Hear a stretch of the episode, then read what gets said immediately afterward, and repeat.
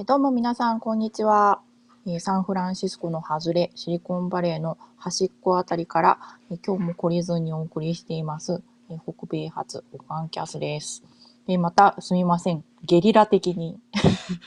本当は、もう少しせめて、半日ぐらいは余裕を持って告知できればと思いつつ、いつも突然に始まってしまうオカンキャスという感じで、本当に申し訳ございませんが、ありがとうございます。えーっと、今日、ちょうど今日ですね、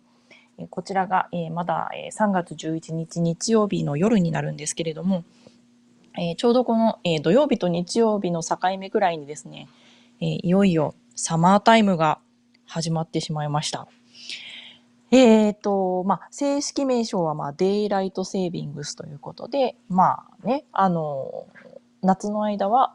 お日様の光をちょっと皆さん長めに楽しみましょうということで、え1時間時間がずれるんですね。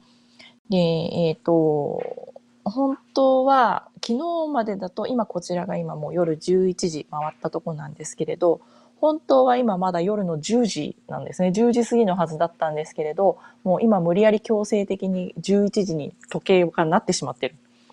で、なんかだから、まだ全然ね、なんかね眠くないんですよね。だから今日も、なんか時計を見ていて、晩ご飯の時間とかを決めようかなと思うと、全然お腹が減らなくって、で私も、えっ、と、娘も、あれ？なんか7時過ぎってもうお腹が減らないんですよ。とかおかしいなって思いながら、まあいいや、お腹がもうちょっと減ったらご飯にしようねって言って、自然な食欲に任せて晩ご飯にしたら、結局夜8時過ぎてしまいまして、あ、なんてことない。あの、サマータイムでね、1時間時計がずれちゃったから、やっぱりまだこう体内時計じゃないですけれど、胃袋の時間っていうのが、まだね、午後7時だったんですよね。な、じゃない。午後7時か。そうだ。で、やっとちょうど晩ご飯の時間になって、食べたのが8時みたいな、なんか変な世界なんですけど。で、この1時間のズレっていうのが、意外にね、たかが1時間、されど1時間っていう感じなんですよね。毎回、あの、これで、ガクッとこう、体のリズムが崩れてしまうんで、体調が悪くなったり、あの、調子が狂ってしまいます。で、えっと、私、最初ね、だからこう私だけだと思ってたんですよ。でもそしたら、家族もみんなそうだし、職場の人もみんなそうだし、どうやら、やっぱり世の中の人もそうらしくって、このサマータイムが始まった直後ですね、1週間から2週間ぐらいと、あとサマータイムがまあまた秋になると終わるんですけれどもね、冬の前に。その時になるとやっぱり1週間から2週間、世の中がなんかみんな調子がおかしくなって、で、あの、笑い事じゃないんですけれど、高速道路でものすごい事故が増えるんですよ。なので、もう本当にね、これ、なん、なんかまあ、夏の間、そのね、日が長くなるのはありがたいんですけれども、8時とか9時まで明るいんですよね。それは素晴らしいんですけども、ちょっとこの1時間ずらすのは体に優しくないからやめようよっていうね、そういう気持ちがしています。まあ、あのちょっとね、まあ、ここで私が一人どうこう言っててもあれなんですけれどね、なんか署名運動とかね、したいなと思って。多分署名運動したらね、周りの人たちみんな署名するんじゃないかなとか思うんですけど、結構実はそれぐらい、なんかこうちょっとサマータイムっていうとなんかこう聞こえがいいですけれど、まあ蓋を開けてみると実際のところはちょっと結構、あの体が辛いぞっていうね、えーそういう制度なんですよね。で、えっ、と、あ、コメントをいただきました。あ、フラノのヒュッケなナオさんが、ポッドキャスターのナオが聞いております。こんにちは。って言って、本当ですよね。なんかもう、もう、なんかナオさんもう5回になってて、なんか私全然聞く方が追いついてないんですけどっていう勢いで更新されてるので、すごい楽しく、あの、お聞きしました。えっとね、今ね、2回、2回目まで全部聞いてあるのか。3回目からね、全然追いついてないんですよ。すごい勢いで更新されてるんで。なんですけど、こう、淡々と、すごい、淡々と、あの、話している中に、すごいその多分、狙ってるのか狙ってないのかわからないけれど、ものすごいおかしい瞬間があって、聞きながらちょっと一人で笑ってて、怪しい人全開なんですけどね。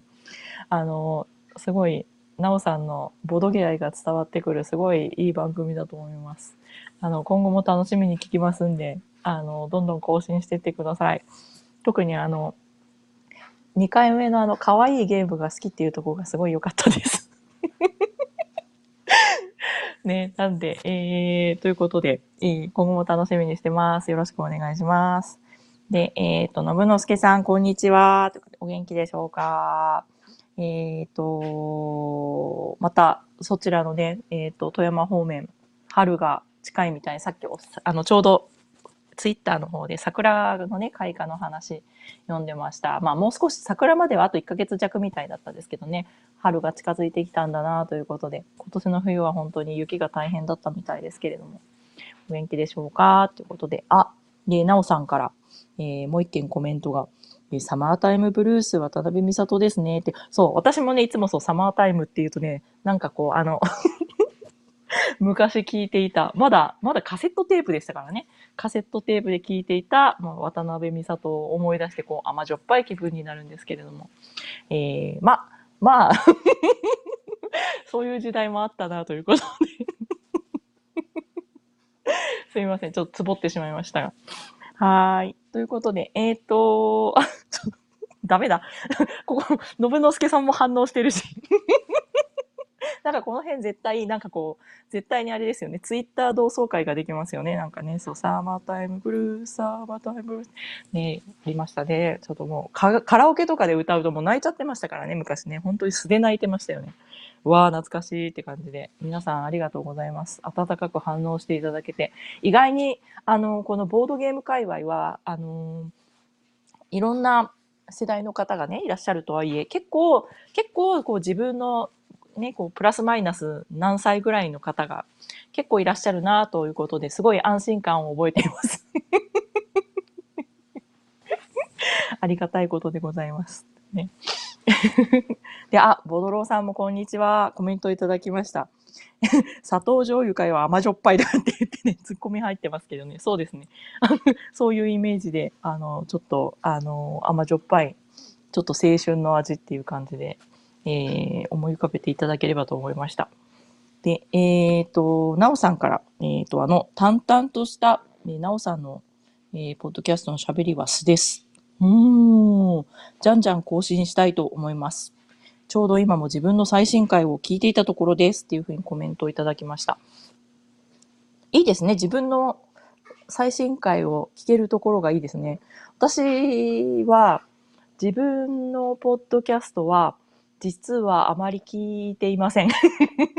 なんか聞くの怖いんで、あのー、あまりそこまでちゃんとすごいもうしっかり聞くっていうのはやっていなくて、後でですね、あの、こう、更新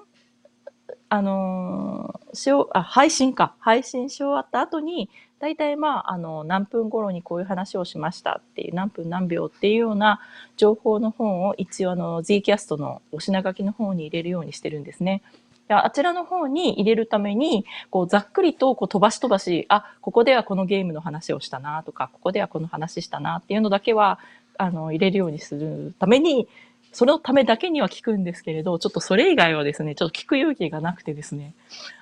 なんか、なんかあんまりちゃんとよく聞いていないんですけれど、すみません。キャーって感じで、そういう意味ではすごいですね、なおさんは、なんかこう、いいですね。自分とそれだけ、あの、しっかり向き合える強さがあるっていうのは、なんか素晴らしい、人間として素晴らしいクオリティなんじゃないんでしょうかっていう気がして、今ちょっと見習おうと思いました。はい。ということで、えっ、ー、と、まあ、そんな感じで、えー、今日も、えー、日曜日の夜ということで、明日に向けて、ちょっとなんとなく気が重くなってくる時間帯なので、えー、むしろ余計にちょっと一回喋っておこうと。またこのままだとで、なんか喋ること忘れちゃいそうと思ったんで、えっ、ー、と、ポッドキャストいきなりなんですけれども、えー、お送りしてみることにしました。で、まあ今日は適当にまあちょっとミニバージョンという感じで、さっくり、さっくり、あれさっくりじゃない、さっくりいきたいなと思っております。え、で、一つ目の話題なんですけれども、まあ、おとん隊員コロコロ堂に行くということで、えっ、ー、と、今、えー、実はうちのおとん隊員がですね、仕事で東京の方に出張中なんですけれども、で、ちょっと、あの、あれだったんですね。本当は、まあ、事前にいろいろと予定が分かっていれば、もっとね、いろいろ、あの、皆さんに、ご連絡して、例えば一緒に遊んでくださいみたいなのができたかもしれなかったんですけれど、ちょっとなんか現地に入ってみるまで、いつがこうフリータイムになるかがわからないっていうような状況だったんですよね。で、で、やっとそれで、そしたら 日本時間の多分金曜日の夜だから土曜日になってから、あのー、日曜日の午後が空いてるんだけど、みたいな感じでですね、相談が飛んできまして。で、急遽 それで、えーって言って、で、コロコロ堂に行ってみたいなとかって言ってくるんですよね。で、なんかあの、その辺ね、ちょっともうちょっと自分で何とか、すればいいじゃないのと思いつつも、ちょっとまあ、あの、うちのおとんももう、あの、えー、アメリカに住んでも20年以上ですかぐらい経って、ちょっともう半分日本が外国状態なんですよね。だからもうしょうがないねっていう感じだったんですけれど、多分、いきなりコロコロ堂って言ったのが、私が前回、あのー、コロコロ堂で、あの、村さんとか、えー、マグさんとか、ルルンさんとかですね、あとハルバラツさんとか何人かの方に遊んでいただくことができたんですけれど、それでなんかすごい、あの、私が楽しかったって帰ってきたから羨ましかったらしいんですよ。で、なんかこうもう本当に、あ、なんか、あ、もうコロコロ堂イコール楽しいところに違いないみたいなので、どうやら刷り込みが行われていたらしくて、コロコロ堂というところに行ってみたい。他にもね、だって都内にたくさんもう山のようにボードゲームカフェあるはずなのに、なぜか知らないけれど、コロコロ堂をご指名できたんですよ。で、えへーって言って、で、しかもこんな直前で、年度末で、皆さん忙しいんじゃないのと思いつつ、ダメ元で、えー、っと、なんかこう、あの、あの界隈なんかこう、コロコロ堂っぽい場所でよく遊んでらっしゃりそうな方っていうのでですね、あの、フォロー、フォロー、フォロワーさんですね、のお名前をガガガガガガガガとこう頭の中で検索して、あ、ひょっとしてと思って、最近、あの、グルームヘブン翻訳でも、あの、ご一緒させていただいてるヒロシアンさんにご連絡をさせていただいてしまって、で、えー、っと、さらにそうしたら、えー、そちらからですね、えっ、ー、と、村さんとか、あと周さんとかの方にも連絡が行きまして、えっ、ー、と、本当にもう電話連絡網的にですね、一応まあ、あの、ダメ元でっていう感じで皆さんこう結構都合をつけてくださったりとかしたんですよね。で、あの、ヒロシアンさんご本人もなんかこう、娘さんのね、発表会があったりなんだりとかってって、で、皆さんね、と、あとはもう本当に周さんのところもお子さんいらっしゃったりとか、でそんなんだったんで、ブラさんのところはキャンプだったんですけどね、で、ちょっと今回は残念ながらご一緒できなかったんです。結局そういう感じで、えっと、私が直接いつもまあやり取りさせてる範囲だと、ヒロシアンさん、周さん、あと、アキコさんが、えっ、ー、と、あき、あと、あきこさんの、えっ、ー、と、フィアンセさんですね、が来てくださったらしくてですね、えっー、あとは、えー、ヒロシアンさんのお友達関係の方たちで、で、えっ、と、楽しく、あの、ゲームができたようでした。ということで、あの、また、えー、コロコロ堂で1ページ、えー、ね、思い出のアルバムがみたいな感じでですね、えー、すごい、あの、楽しむ、楽しんで、え、帰ってきたようでございましたということで、この場をお借りして本当にありがとうございます。で、なんかその時遊んだゲームとかをですね、なんか皆さんいろいろと感想それぞれ、あの、とか記録をですね、アップしてくださってるんですが、さっき、えっと、ちょうど、シュウさんがなんかまとめみたいなのを作、作りたいな、みたいな感じで書いてくださったのだと、どうやらその、おとん隊員が遊べたゲームっていうのが、えっ、と、リ、リカーリングこれがなんかどうやらなんかすごい、私知らないんですけれど、すっごい面白いカードゲームだったって言ってたのが多分これだと思うんですね。でも、ついさっき、あのメッセージが来まして、えっ、ー、と、あの、先ほど、あの、秋葉原のイエローサブマリンでお買い上げしたそうでございます。ということで、本当に、あの、楽しいゲームを教えていただいてありがとうございました。で、えっ、ー、と、その次、ノートルダム。で、えっ、ー、と、ダイヤモンド。ダイヤモンドあれですね。えっ、と、インカの黄金の、えー、リメイク版ですっけ？ね。えっ、と、みたいなので、私まだね、やったことないんです。インカの黄金は、え、うちの9歳がですね、えっ、と、前に行っていた幼稚園に置いてありまして、で、そこで、そこの学童で遊んだって言ってね、言ってた作品なんですよ。ですごい面白かったって言ってるんで、ぜひこのダイヤモンドまたはインカの黄金手に入れてみたいところなんですけれども、気になってます。で、えっ、ー、と、まあ、でね、で、結構な、まあ、人数集まっていただけたので、で、人数集まったら、まあ、やるのがテレストレーションということで なんかこれもまたさらに、えっ、ー、と、すごい面白い、面白いシーンが生まれたようで、えっ、と、ツイッターで拝見していて、おー、私も混ざりたかった、みたいな感じでね、えー、見ておりました。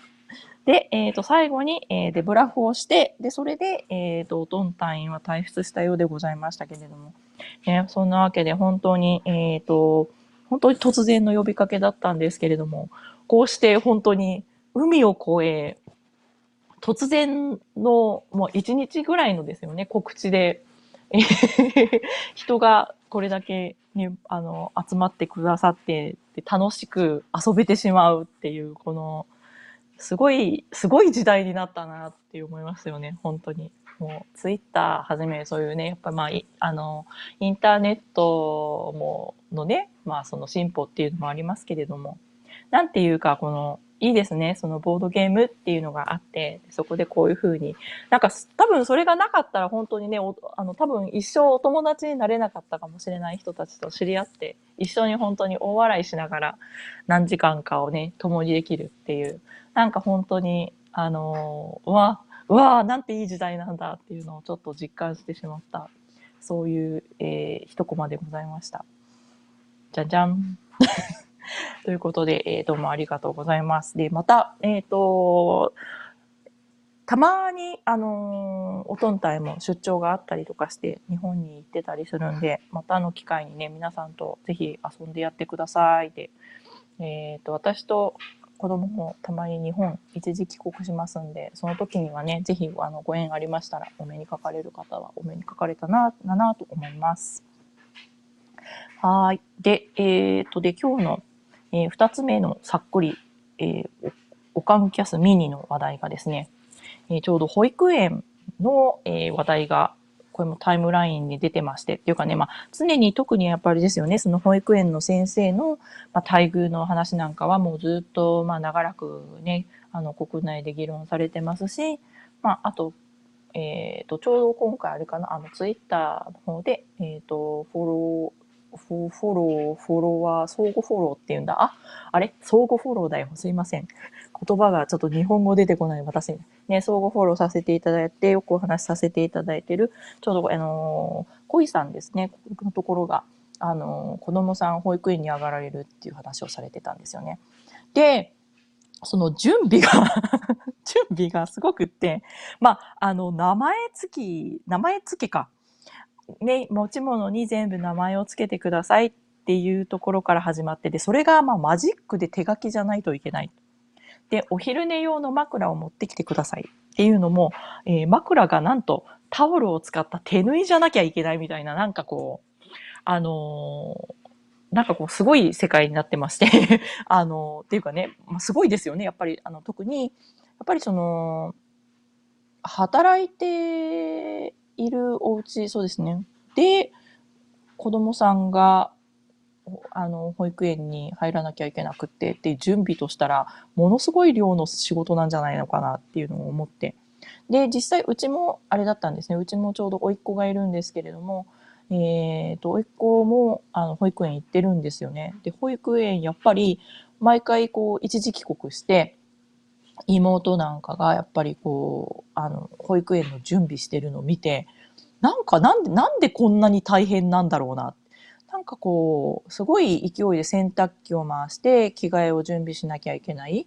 で、紙おむつに名前は書かなきゃいけない。で、なんか、週末になると、お昼寝用の布団持って帰ってこなきゃいけないとか、ななんかものすごい、ものすごい仕事量だなっていうのが、えー、っと、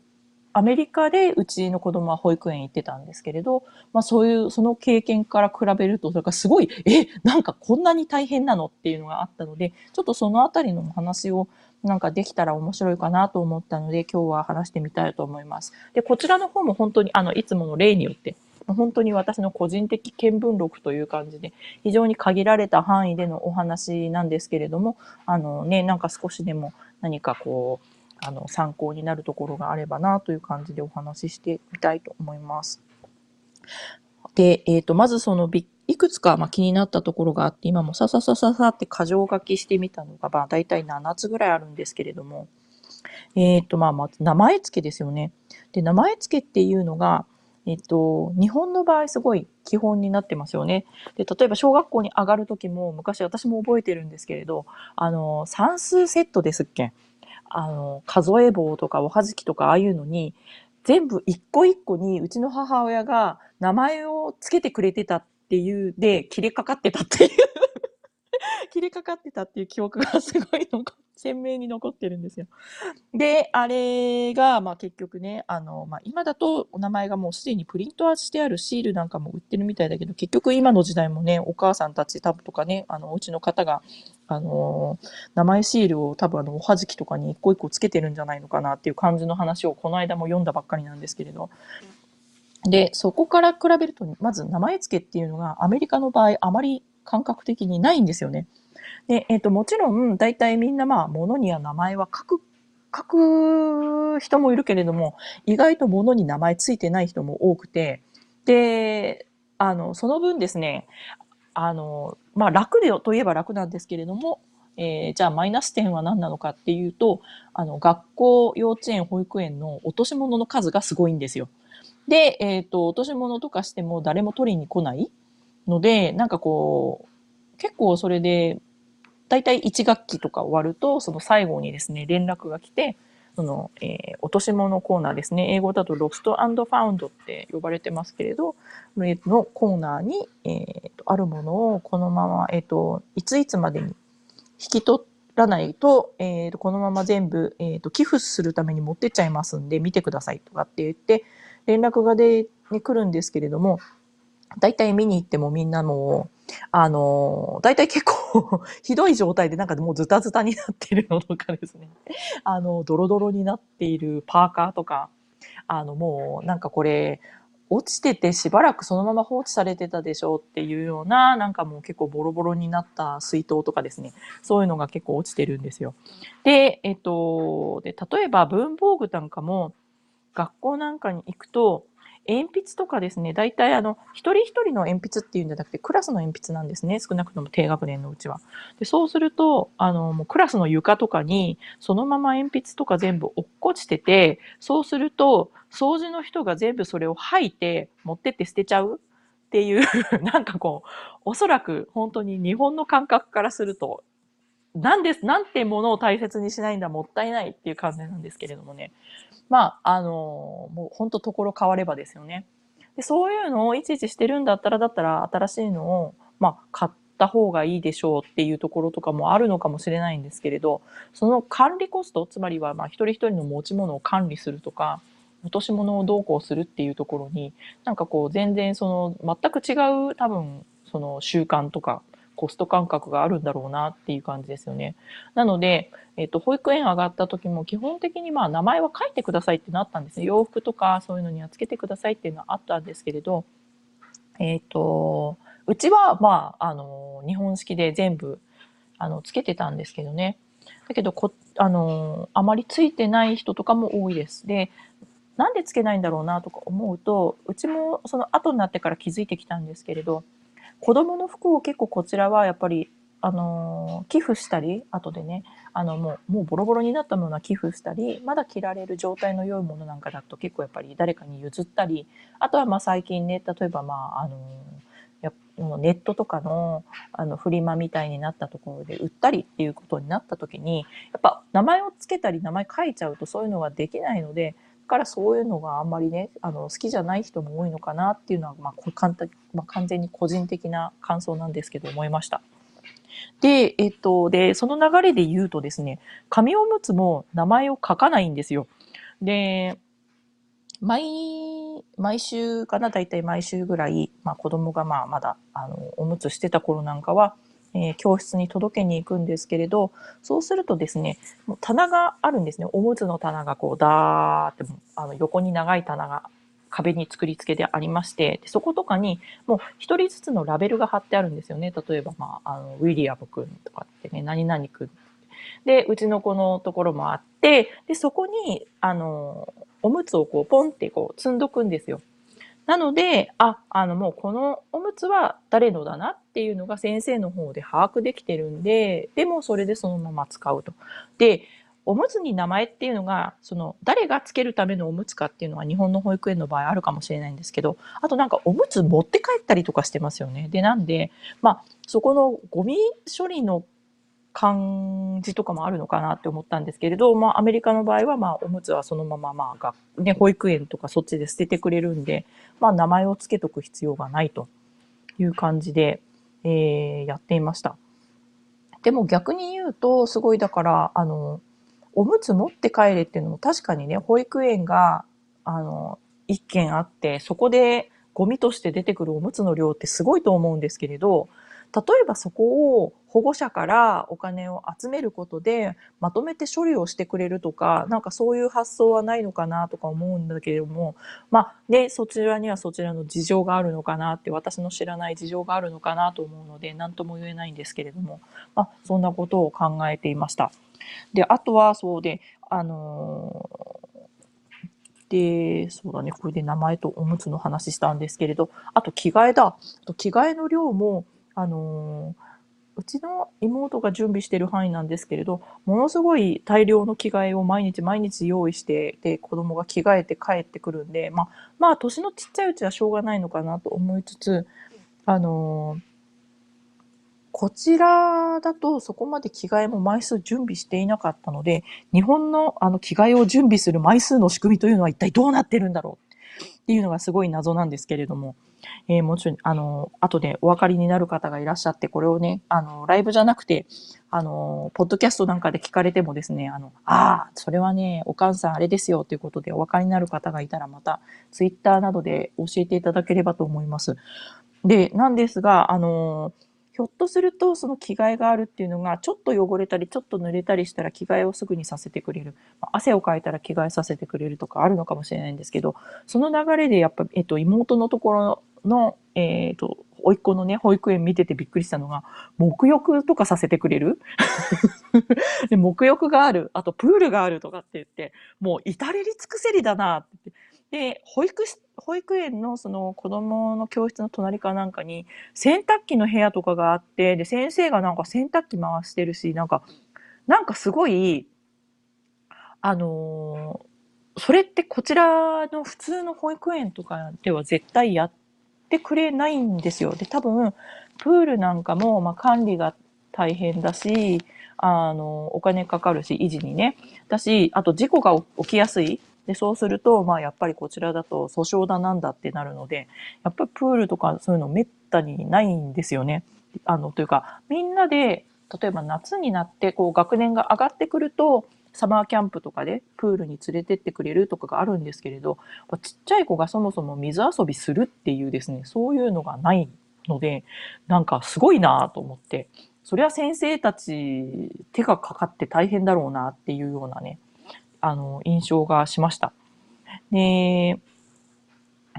あの、で、あとは、その、プールとか、その遊びっていう意味で言うと、ものすごい日本の、あの、保育園とか、幼稚園とか、そういうところってやっぱりすごい園庭が広い。園庭が広くって、なんか様々な遊びがある。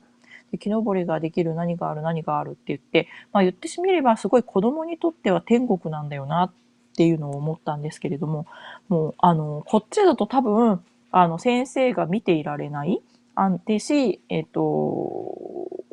あとは、まあ、維持管理も大変だっていうので、大体こちらの、あの、保育園とか、幼稚園とか、あと、まあ、小学校とかもなんですけれど、大体もう基本的に、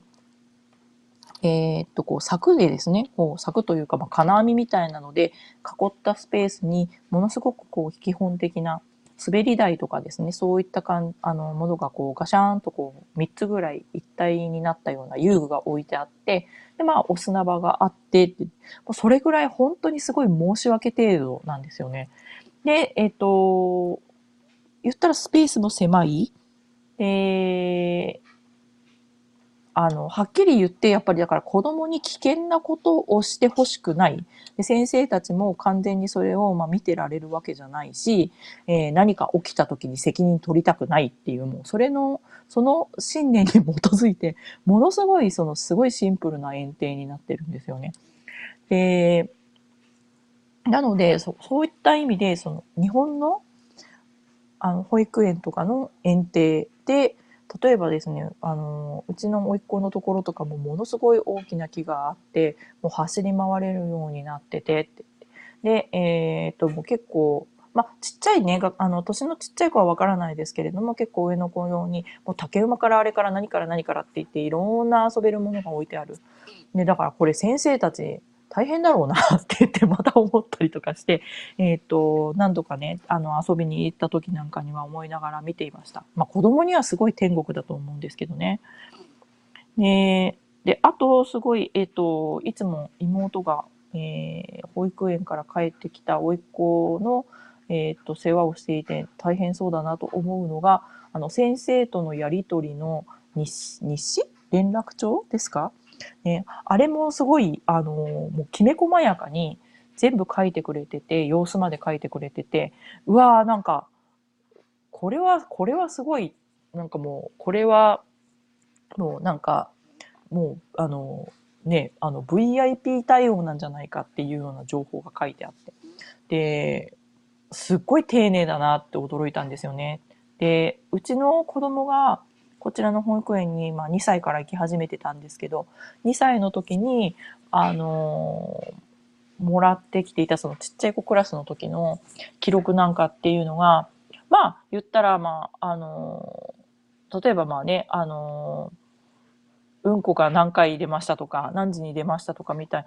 な、何時っていうのもなかったと思う。多分何回出ました、どうでした、こうでしたって。あとは、まあ、えっ、ー、と、食欲が、まあ、食欲がだいたい3段階ぐらいで書いてあって、あとは、えっ、ー、と、まあ、ものすごくこう、いいことがあればいいことを書いてくれるし、他のことトラブルを起こした時とかにはそのことを書いてくれたりとかするし、まあ、それも本当に1行とか2行あるかないかぐらいなんですけれど、あのー、少なくともうちの妹のところのね、通わせてる園では、あの、結構一枚にものすごくその食事なんかの内容も、じゃあ何を食べて何を食べなかったかとか、なんかすごい書いてくれて、で何々遊びができましたとかね、なんか、あのー、こういうことができるようになりましたっていうのも、つぶさに書いてくれてて、わー、これはありがたいけど、親としてはありがたいけど、やっぱり先生大変だなっていう。これも、えっ、ー、と、すごいびっくりして、あの、いい意味でのカルチャーショックですごい、あの、眺めていました。で、えっ、と、で、あと、さらに、こちらとの、まあ、違いっていう意味で、驚くのが、結構いろいろと、保育園なのにイベントがあったりとかする。なんかこう、夏祭りだったりとか、なんだったり、なんだったりっていうことで、えっと、なんやんかんやんと結構うちの猫がわかんないです。妹のところだけかもしれないんですけれど、すごいイベントあるなと思って。なんかでも、イベントがあるのは素晴らしい反面、働いているお家でこれだけイベントをするの大変じゃないのかなっていうのは思って。で、こちらだと年に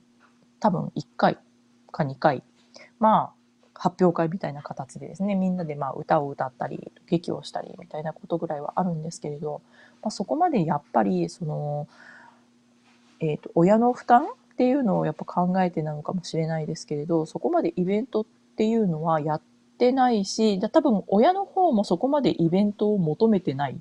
保育園にという場所にそこまでやってもらうことを求めてないっていうのがあるのかなっていうのがあるんですけどね。なんかこうそのあたりの感覚もね、すごい違うんだなっていうのを思いました。で、なんかすみません。結構ダラダラと喋ってしまって、なんかこうあんまり情報の整理がうまくしきれているようないないような感じになってしまったんですけれども、すごい結論から言うと、あのー、日本の保育園ってすっごい、本当に至れり尽くせりでサービス良すぎなんじゃないのかと。で、これで先生たちのお給料が良くないとか、そんなのがあったら、なんかこれ先生かわいそうだよなっていうのは、本当にすごい思いました。なんか、でも、逆に、その本当にそのさ、その保育っていうものに対してのそこまでのなんか付加サービスみたいなのがない、本当にもう最低限子供を、例えばまあね、あの、朝、例えばじゃあもう9時から6時までとかですよね、見ててくれる。で、最低限清潔に保ってくれる。最低限、えー、ちゃんとご飯やおやつを食べさせてくれる。で、最低、えっ、ー、と、で、きちんと安全っていうのを、えっ、ー、と、まあ、安全に子供っていうのを見ててくれる。で、あとは、まあ、そういった意味ではすごい、まあ、あれですよね、最低限やっぱり、その、社会的な、あの、子供たちが、ま、社会的にやっていくための、こう、なんて言うんですか、えっ、ー、と、マナーだったりとか、いろんなことは教えてくれるっていうのはあるんですよ。あの、で、だから本当にそういう意味で、すごい本当必要最低限っていうところしかない。で、なので、まあ言ってしまえばアメリカの方も保育園の、あのー、先生たちっていうのは、あんまりそういう意味でやっぱりお給料がいい方ね、社会的に全体、社会全体で見た時のお給料っていうのがあまりいい方の仕事ではないんですよね。だけれども、まあだからこそ最低、必要最低限の仕事っていうのをかっちりしてくれる、責任を果たしてくれる。で、やっぱそこから先のサービスはないよっていう。で、えっ、ー、と、で、学校の先生もちなみにね、そうなんですよね。特に公立学校の先生なんかっていうのは、やっぱり、その、そこまでやっぱりお給料がいい方の仕事ではないけれども、まあ、尊敬はものすごいされる仕事ではあるけれども、まあ、待遇面っていうのでは、まあ、非常にね、そういう意味では、えっ、ー、と、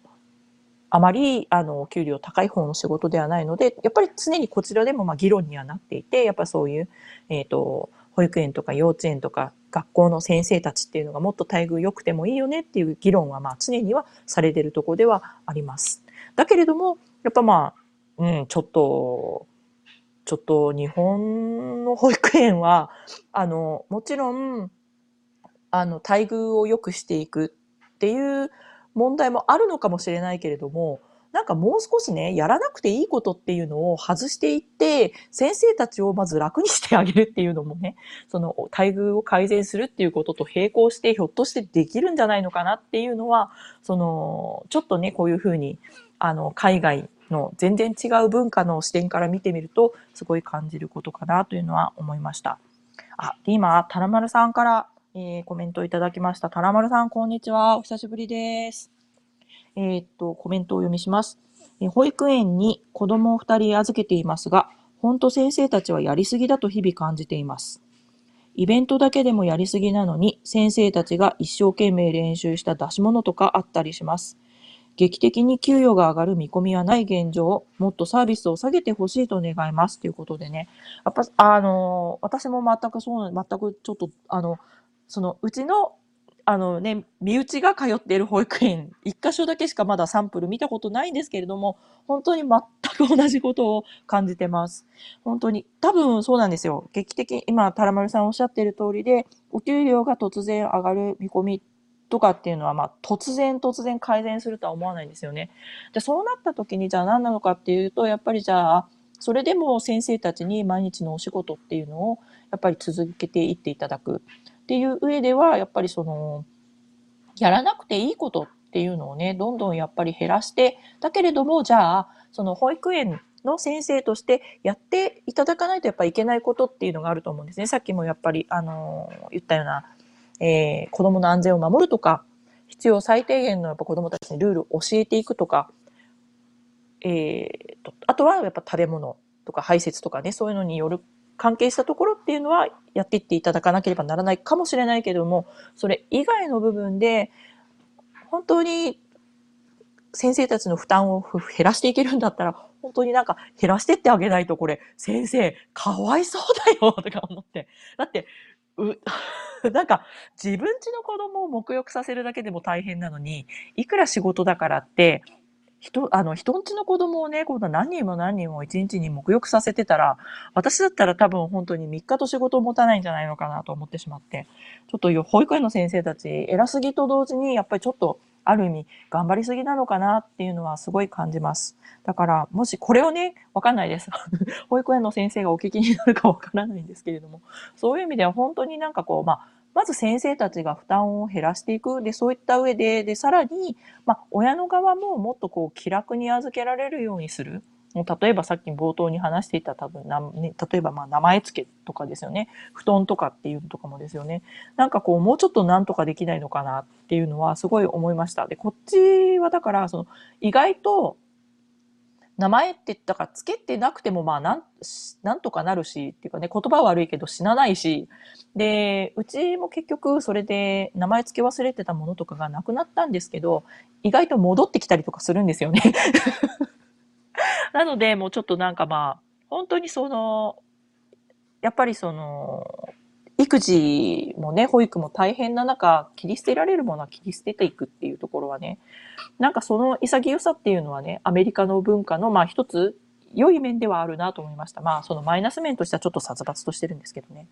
だからその、昼寝の布団とかも、あの、お布団持ってったりなんだりっていうのないんですよ。まあ、マイ枕と、マイ、えー、マイブランケットみたいなね、あの、毛布みたいなのの、こう、タオルケットみたいなのだけは持ってくんですけれど、ね、寝かせられて子供がお昼寝するのって、あの、単価みたいな、単価なんですね。あの、救急車の単価をちっちゃくしたような、えーいわゆる子供用の、えーこちらの子供言葉で言うと COT でコットって言うんですけれど、そういうのがですね、教室の隅っこに積み重ねてあるんですね。こう、だから、なんかアルミっぽいのでこうフレームがついていて、ちょうど子供が一人コロンと寝られるサイズになっていて、で、そこにこう、言ったらこうテントの素材みたいなね、ああいう感じので、えーっと、本当にこう、なんて言うんですか？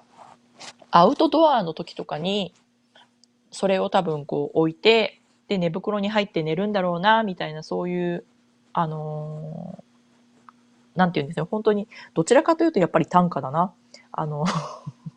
救急車とかに乗るときに使うあの単価ですね。あのちっちゃい版みたいなのをに子供はもうコロンとさせられて、まあ、で自分のまあ持ってった枕、もう本当既製品の普通の枕ですけどね、になんかこうブランケットだけかけて寝てる。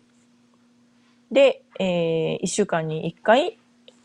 えー持って帰ってくるのは同じなんですけど、その時はまあだから本当に枕と言ったらバスタオル程度のそのかけるようなものなので、まあすごい身軽な感じで、まあ、えー、だから先生たちの多分負担もその分少ないし、で、親もそれだけ持ってくれ帰るものが少ないので、まあ楽ができるみたいなね、そんな感じになってるんですよね。でなので、こう、うん。すごいすみません。なんかまたミニとか言いつつ40分超えたんですが。うん。なんかもっと楽になりましょうっていうのをね、今日はなんとなく思いました。で、意外にその一つの実例としては、だからそれだけある意味ね、そのいろいろと今日本の保育園で提供されているようなサービスとか保育内容っていうのを外していったとしても、子供は死なないし、子供はむしろまあ全然元気に育っているよっていう、あのね、一つの例をお話ししたいなというふうに思いました。っていうことで、なんかすみません。話がまとまったのかまとまらなかったのかわからないんですけどね。えーと、そんな感じで今日は、えーと、ツイッターで、えータイムラインで見かけた話をね、えー元に、えーちょうど、ああ、そうだ、そういえば、妹のね、えーところの保育園見てびっくりしたなって、いろいろ、いい意味でも悪い意味でもその違いに驚いたなっていうことで、えーお話ししてみようと思いました。まあ、それぞれいろいろとね、思うところが、あのー終わりかもしれないんであれですけれども、またいろいろと、ああ、うん、そう思う、そう思わないとかいろいろあると思うんですけれども、もしあれでしたらまた、えーこれもツイッターなどでですね、えーと、引き続き、えーコメントとかありましたらいただけると大変、えーと、嬉しいです。っていうか、やっぱりこの教育関係の話っていうのは、やっぱまあ自分が、まあ、実際今子育てしてるからっていう問題もあるかもしれないんですけど、やっぱりちょっと昔から自分的にすごいマイテーマみたいなとこがね、あるので、すごいこういった話もまた、えーと、何回かに1回か、えーやっていけたらなというふうに思います。で、えっ、と、で、すみません。えっ、とね、ちょっとさっきすみません。話の流れとあれしてしまったんで、えっ、と、えーコメントをちょっとすっ飛ばしてしまったんですが、なおさんから、えっ、とね、あ、リカーリングはいいゲームです。手札がバフだとぐるぐる行ったり来たり不思議なプレイ感ということでですね、えーあ、こちらはなおさんからもお墨付きがいただけました。おー、じゃあちょっと持って帰ってきてもらって、また遊ぶのがすごい楽しみになってきました。ありがとうございます。で、さらに、またなおさんに、えーおかんさんのミニは大盛りサイズ。なんかね、そうでね、アメリカサイズのちょっとミニカになってるかなっていう感じはしてきましたよね。なんかでまた今日もそのジンクスじゃないですけど、ミニって言うと長くなるっていうジンクスが今日もまたちょっと何年かあれしてしまいました。実現してしまいました。ということですみません。なんか、えーと、今日はそんな感じで、えー、さっくりとお送りしてみました。ちょっとあまりボードゲームっぽいような、っぽくないようなね、そういうテーマになってしまったんですけれども、まあ、一つには、えー、こちらのポッドキャストでは、あの、やっぱりアメリカにせっかく、あの、住んでみてるんで、そういった意味では、えー、何かアメリカからね、なんか眺めてみた話っていうのも盛り込めたらなっていうところが一つあるので、そういう意味では今日も、えー、お付き合いいただけてよかったなというふうに思いました。ありがとうございます。ということで、えー、今日そんな感じで、えー、おかんキャスミニのつもりだったけれど45分話してるみたいな えー、今日はこれで、えっ、ー、と、40、あれ ?4 回 ?5 回？ちょっと今ね、すみません。すぐには出てこないんですけれども、えー、おかげさまで、えー、続いています。ということで、えー、皆様、今日もこの後、あともう少しですね。もう夕方ですね、ほとんどね。えー、どうぞ、えそれぞれの場所で、えそれぞれの役目でっていう感じでお疲れ様ですけれども、楽しいボードゲームのことを考えたりしながら、えまた今週も1週間乗り切っていきましょう。それでは今日も皆さん聞いてくださってありがとうございました。それではどうぞ次は、次、次と次回がごめんなさい。次と次回がいいっぺんに出てこようとしてしまった。また次回まで、えー、どうぞ、えー、お元気でごきげんよう。さようなら。はい。ということで、えっ、ー、と、最後の、えー、恒例ロスタイムになりました。えっ、ー、と、こちらで話しているタイミングと、そちらの方にインターネットを通じてですね、えっ、ー、と、ポッドキャストの方が届いているタイミングの間に、どうやらまあ、ラグがあるということで、えー、一応そちらを解消するために、最後に、まあ、大体数分ぐらいですね、えー、たわいもない話をしながら、えっ、ー、と、大体お話最後終わりにするといきなりぶっつりとですね、配信切れてしまわないようにということで、えっ、ー、と、時間数分間、え取らせていただいてます。で、えっ、ー、と、最近、うちでは、えっと、ツイッターでも何とか書いたかな？クランチーロールという、英語でのですね、字幕をつけた日本のアニメが配信されてるサイトがありまして、でそちらの方に、だいたい月ですね、今いくらだったかな？あんまり高くないですね。月本当に、えっ、ー、と、5ドルとか、それぐらいで、の低価格でですね、日本のアニメに字幕がついたものが見放題という、そういうサービスがありまして。で、そちらで、えっ、ー、と、今は、えー、ポプテピピックと、えっ、と、あとはラーメン大好き小泉さんをですね、一家で見ています。で、えっ、と、まあ、ポプテピピックはね、もう、まあ、まあいいよねっていうか、まあ、なんかもう本当にすごい、まあ、あの、その、その道をひた走ってる感じでも全然ぶっちぎってていいと思うんですけど。で、だんだんラーメン大好き小泉さんを見てるうちに、うちの9歳がどんどん ラーメンに詳しくなってきて なんかすごい面白い時代になってきてるんですけど なんかでも本当に、えー、うちの一家3人でですね、やっぱりあのあの小泉さんの胃袋は一体どうなってるんだっていうので、でもあれはアニメだから考えないようにしようと。もうね、替え玉でもある。だって一日に最低同じ日に多分3軒ぐらいははしごしてて、で、それぞれのお店でサイドのメニューを頼んだり、替え玉したりしてるから、ものすごい量を食べてると思うんですけど、それでも全然へっちゃら、へっちゃらぷーっていう感じの顔ね、涼しい顔をしているという。ね、だから、あれは本当に一家で、どうなってるんだ、小泉さんはっていう感じでね。まあ、漫画だからしょうがないっていうことになってるんですけれども。で、だんだんあの中に出てきてる、えっ、ー、と、ラーメン屋さんっていうのをですね、なんかやっぱり行ってみたいよね、みたいな風になって、今回、あの、東京の方に出張しているおとん隊員もなんか何軒かね、行ってみたみたいな話なんですけれども。なんかその中の一軒が確か、えっ、ー、と、あ、新宿のあの一蘭かなんかに行ってみたらしいんですね。そしたら、なんか、8割から9割くらいもう多分日本以外から来ている観光客の人なんじゃないかっていう感じでですね、ものすごい大盛況だったみたいです。もうあれは本当によく考えたなと思って、食券を買ってそのまま座れば食べられて、えー、っと、で、周りをね、そのすごい気にすることもなく ついたてがあって、で、えー、替え玉を頼むのも、えー、人を呼ばなくても、替え玉、ね、ポチッと置くと替え玉が頼めてっていうね、ものすごい、なんかある意味すごい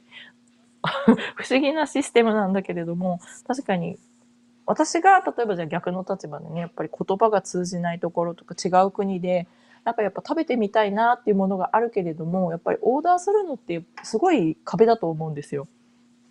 でそこを一つ、まあ最初からその海外のお客さんっていうのを見込んでそういうシステムにしたのかはわからないですけれど、なんか結果としてね、ま、ものすごい、ものすごい明暗だったんだなっていうのを思いながら、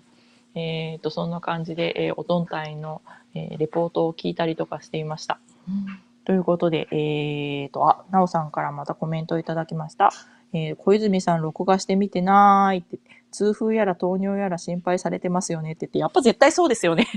やっぱり絶対そうですよね。ちょっとあの、あの子たちラーメン食べ過ぎだよっていう感じでですね。ちょっとまあ見ているとなんとなく心配になってしまうんですけれども、まあそれでもね、あの、